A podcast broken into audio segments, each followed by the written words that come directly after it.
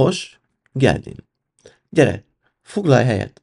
Gyere, mert a kisvárdai csapat már nagyon várt téged. Már majd, hogy nem azt kérték tőlem, hogy hívjalak fel telefonon, hogy mikorra jössz ide. Tudod, ma is jó helyen jársz, és lefoglaltam neked azt a széket, amit eddig is használtál minden epizód alatt. Ne félj, kis akkor meg pláne. Amúgy is meg csak én vagyok az. Sziasztok! Levente vagyok, és ez az én történetem Almával. Az előző epizódban a fő téma a traumakötés volt, és annak az előfordulásai. A mai témánk pedig nem is lehetne más, mint sem a felépülés, vagyis más szóval a gyógyulás egy ilyen bántalmazói kapcsolatból. De mielőtt belevágunk a mai epizódba, szeretném kérni tőled azt a szokásos italt, amit talán már ott van a kezedben. De ha még nincs, az se baj, hiszen még mindig van egy kis időt, hogy fogj egy bögre kávét, teát, forró csokit, vagy ahogy szerintem mindenki megérdemli itt, egy szép, nagy pohár bort.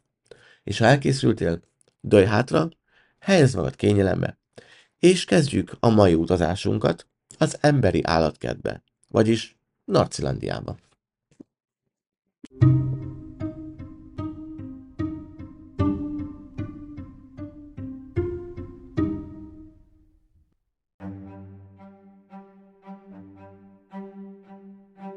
De mielőtt belevágunk a mai epizódba, szeretnék bocsánatot kérni, ugyanis a hangom éppen elmenőben van. Ez az egyik jele annak, hogy itt tél. Az egyik jele az ugye, hogy megfáztam és alig van hangom, a második pedig az, hogy Mariah Carey koncertrálott nálunk kedden, ami hivatalosan is azt jelenti, hogy most már karácsony időszak van. Ez csak egy. Most, hogy mindenki készen van, én is, lássunk is neki és nézzük, hogy mit tanácsolnak azok az okos emberkék. Hogy hogyan tudunk elvileg a leggyorsabban túl lenni egy ilyen bántalmazói kapcsolaton. Kezdjük ott, hogy szerintem függetlenül attól, hogy mennyi ideig tartott a kapcsolat, mindenkiben mély nyomot hagy. Hiszen gondolj bele, ott az az ember, akiben a legjobban megbíztál, akit akkor, amikor ezek történtek, a legjobban szerettél, mellé álltál, Együtt építettétek és készültetek a közös jövőre. Ő az az ember, aki úgy hirtelen mit csinált? Elárult, becsapott, kihasznált, átvett, és valószínűleg nem is csak érzelmileg, de testileg is bántalmazott. Mint ahogy azt már sokan tudjátok, nálunk ez is megtörtént. És nem, hogy nyomokat hagyott bennem, hanem már inkább mondanám, hogy barlangrajzokat. Tehát, hogyha már a felépülés útjára léptél, az egyetlen azzal, hogy biztonságban vagy. És szeretnék gratulálni neked azért, mert volt elég lelki erőd, és ott hagytad a bántalmazó, manipuláló, szőke hercegedet, vagy mesebeli hercegnődet. Nagy árat fizettél érte, lelkileg biztos, és vannak akik pénzügyileg is. De végre neked is sikerült a saját magad igaza mellett kiállod, és otthagyni a manipulálódat. Azt mondják, hogy a legelső, amit meg kell tennünk, az az, hogy felismerjük azt, hogy áldozatok vagyunk, vagy voltunk, ugye? Ki, aki még benne van, és ki, aki már nem. És a legfontosabb, hogy minél hamarabb elhagyjuk az áldozati mentalitásunkat, mert az nem szolgál semmi jóval, és kezébe adja a toxikus expárunknak azt a lehetőséget, hogy visszakapjon, vagyis hát, hogy visszaporszívózzon minket, és kezdődjön minden előről. És hát ugye ez az, amiért keményen dolgoztál eddig. És szedted össze a bátorságodat, minden lelki erődet, hogy ott hagyd. Tehát, ha visszaszerez, akkor kezdhetsz mindent a legelejétől. A rossz volt, minden, ami megtörtént, az megtörtént. És nem lehet semmisé tenni. De nézd magadban, hogy milyen erős lettél. Hogy mennyi lelki erő kellett ahhoz, hogy te egyedül légy, hogy elsétálj a megszokott életedből, hogy feladj mindent, magad mögött hagyjál mindent. Gondolj arra, hogy mennyire szép és jó új helyek, élmények és emberek várnak rád a jövőben.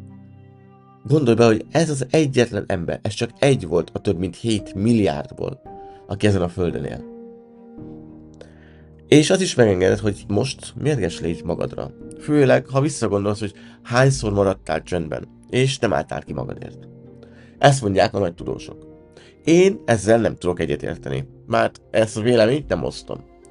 Mert saját magamon tapasztaltam, hogy ha igenis kiálltam magamért, és valami bűzlött attól, hogy nem mond igazat, és feltettem neki a kérdéseket, a végén én kaptam. Mert már eleget kérdeztem tőle, és éppen ami a keze ügyébe akadt, már jött is felém. Vagy ő jött velém bele.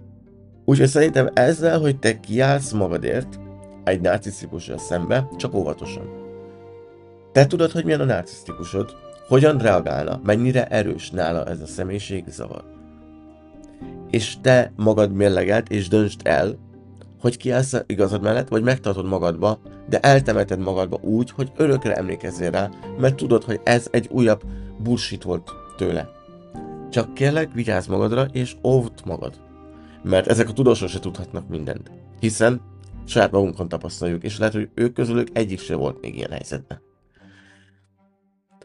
A következő, amit javasolnak, az, hogy ünnepeld meg magad.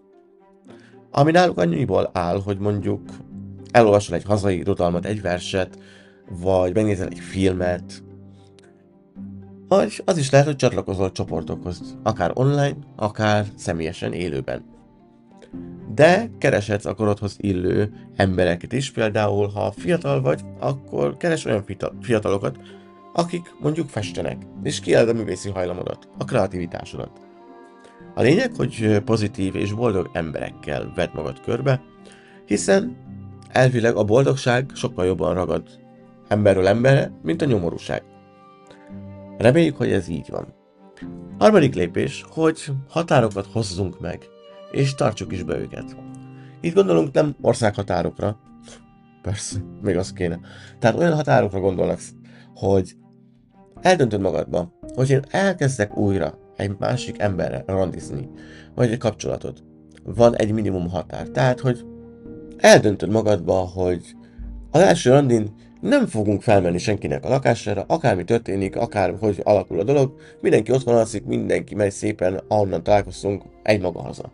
És ehhez tartod magad. Akármi történik, te tartod magad ehhez. Ez a harmadik lépés.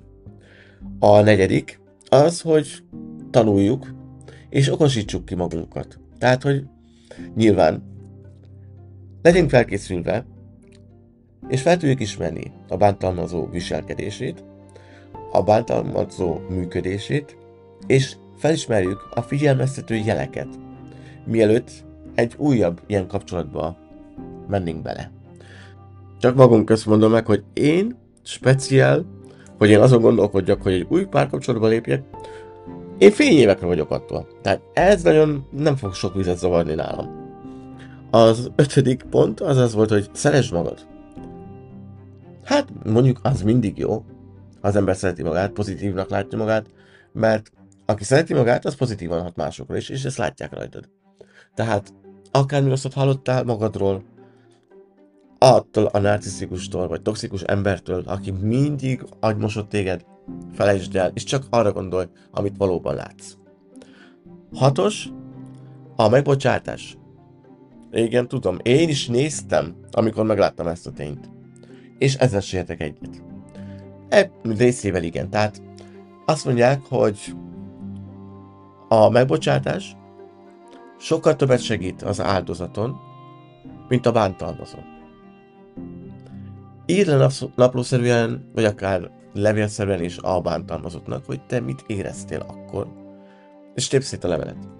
Majd a következőben azt írják, hogy próbáld meg belegondolni magad a bántalmazónak a helyzetébe, és hogy ő mit érezhetett.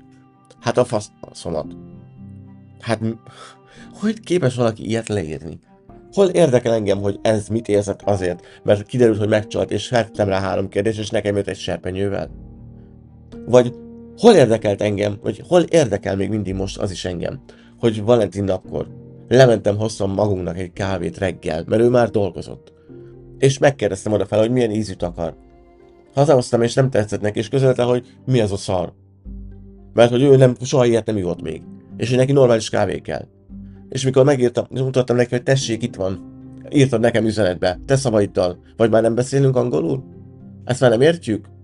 Lementem kávét, mire visszajöttem, a másik kettő kávé ki volt borítva, de úgy, hogy még a plafon is te kávés volt a konyhába. És nekem kellett takarítani, csetben, mert jött volna a következő pofon. Hol érdekelt engem szerinted, hogy ez a szar mit érez? Úgyhogy óvatosan ezekkel a megfont tényekkel is. Tehát, hogy olvasod őket az interneten, olvashatod őket a könyvekbe, de azért gondold át őket. Mert nem minden igaz, ahogy ez le van írva. Na hát mindegy, ezek voltak azok a dolgok, amiket mi tehetünk azért, hogy egyszerűbben és gyorsabban túl legyünk ezen a traumán, amit ők okoztak. Na nézzük a következő példákat, amiket sajnos mi halandó emberek nem tudunk megváltoztatni. És ezek azok, amik annyira nehezé teszik a traumát, és az, hogy túlépjünk rajta. Az első az, hogy a narcisztikus bántalmazás egy rejtett bántalmazás.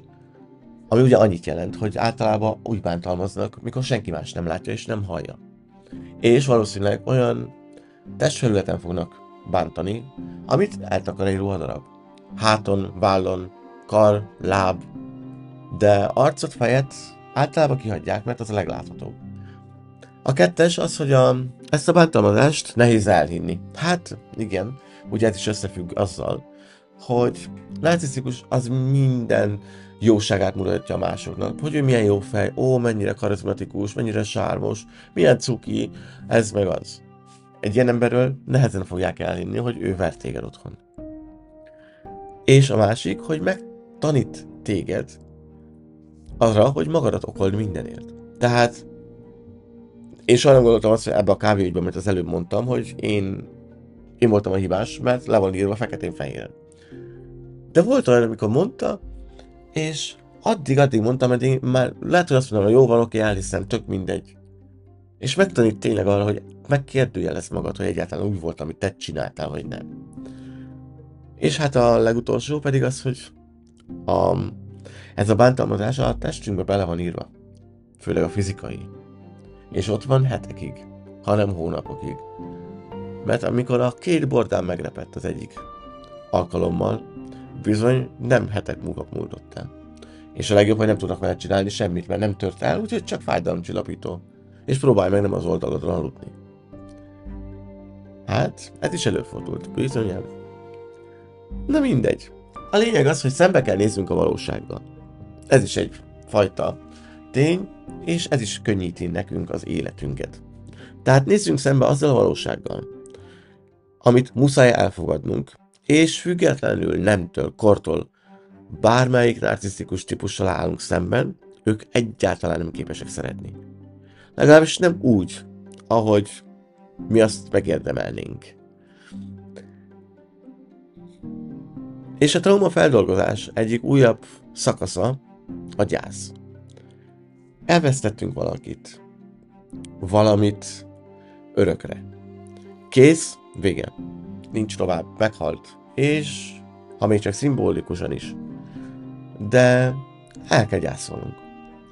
És sajnos több minden gyászolunk ilyenkor.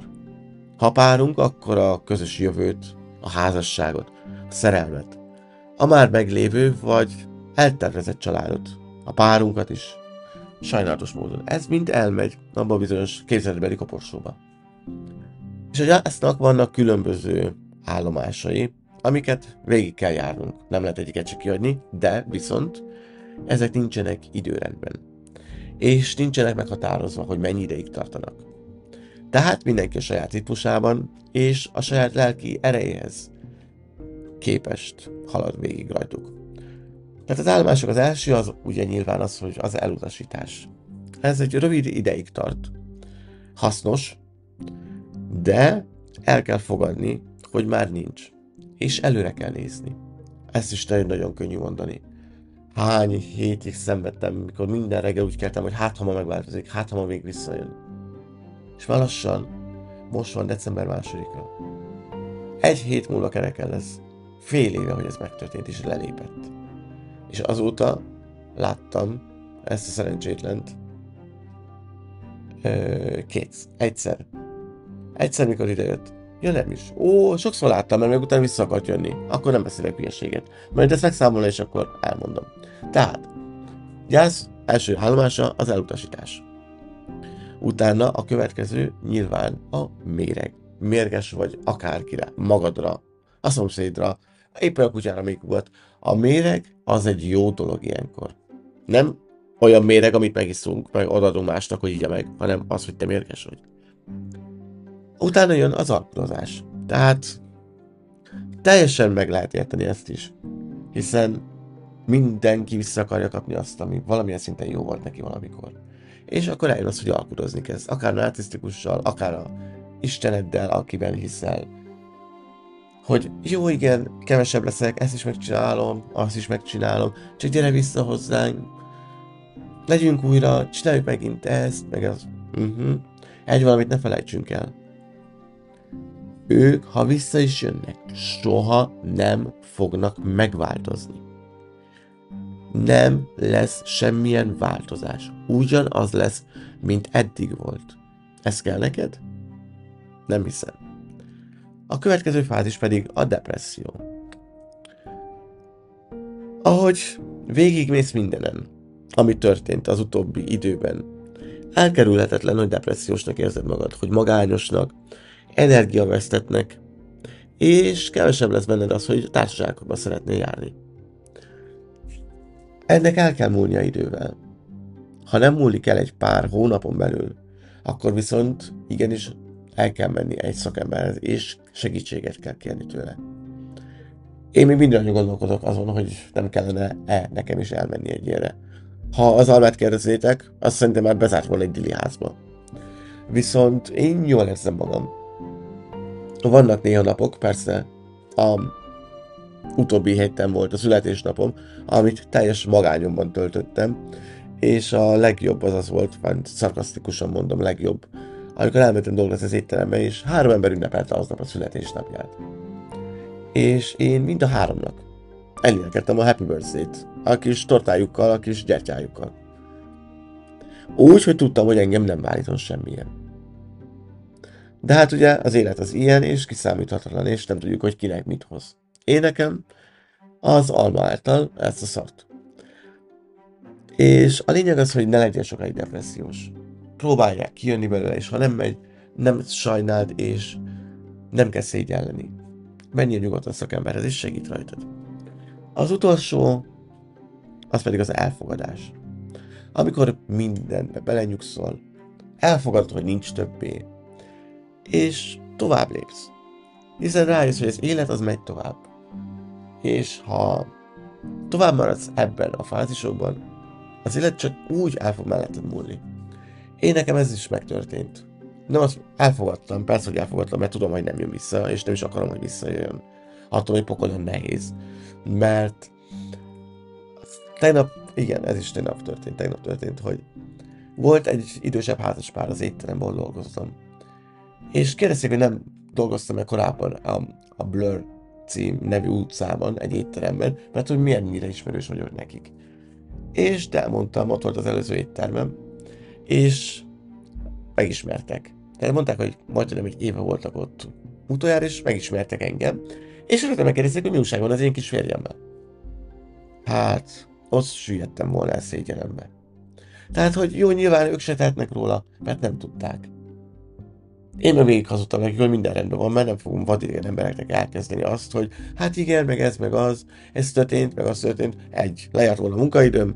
Kettő, dolgozom. Dolg, munkában nem viszek bele magánéletet. Gyorsan elmondtam, minden rendben van, ő dolgozik egy másik étterembe, hozhatok-e még valamit? Diplomatikus voltam, rövidre zártam, és elmentem. Vettem egy mély levegőt, kifújtam, és vége volt.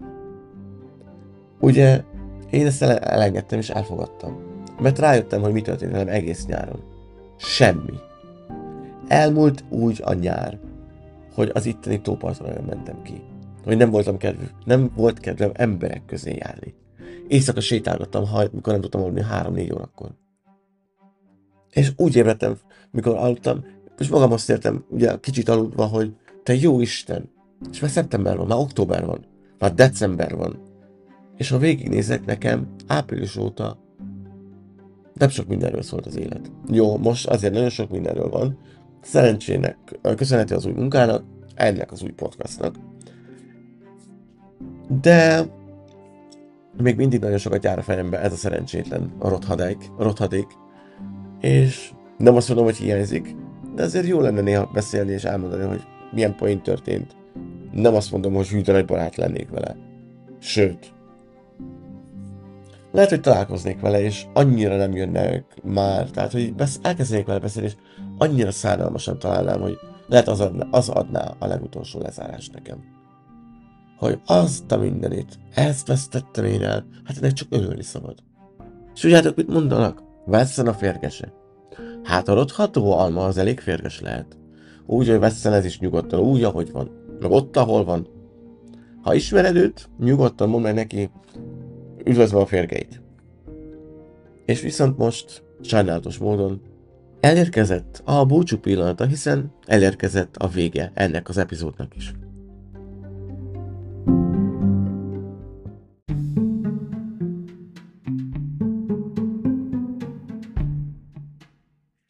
Elérkezett tehát ennek az epizódnak is a vége. Köszönöm, hogy rám szented ezt a kis időt a mai napodból, és remélem, hogy nem bántad meg. Ebben az epizódban megbeszéltük, hogy hogyan lehet a legjobban és leghamarabban kijönni egy traumakötésből. És hogy miket kell érte tennünk. Ha tetszett az epizód, akkor legjobban úgy tudod kifejezni, hogy megosztod. Így minél több emberhez elér, és minél több ember fog tanulni belőle. De, ha szeretnéd, akkor nyugodtan elkezdheted követni a podcastot is, és hogyha egy újabb epizód felkerül, te egy automatikus értesítést kapsz róla. Ha bármilyen kommented, hozzászólásod vagy történeted van, nyugodtan hagyd meg itt nekem kommentbe, vagy ha szeretnéd, akkor nyugodtan küld el a privát e-mail címemre, ami a következő. Alma a narci kukac yahoo.com A következő epizódig kérlek, vigyázz magadra. Sziasztok! Levente vagyok, és ez volt egy kis szelete az én életemnek almával. Azzal a rothadóval. Egyszerűen a amla.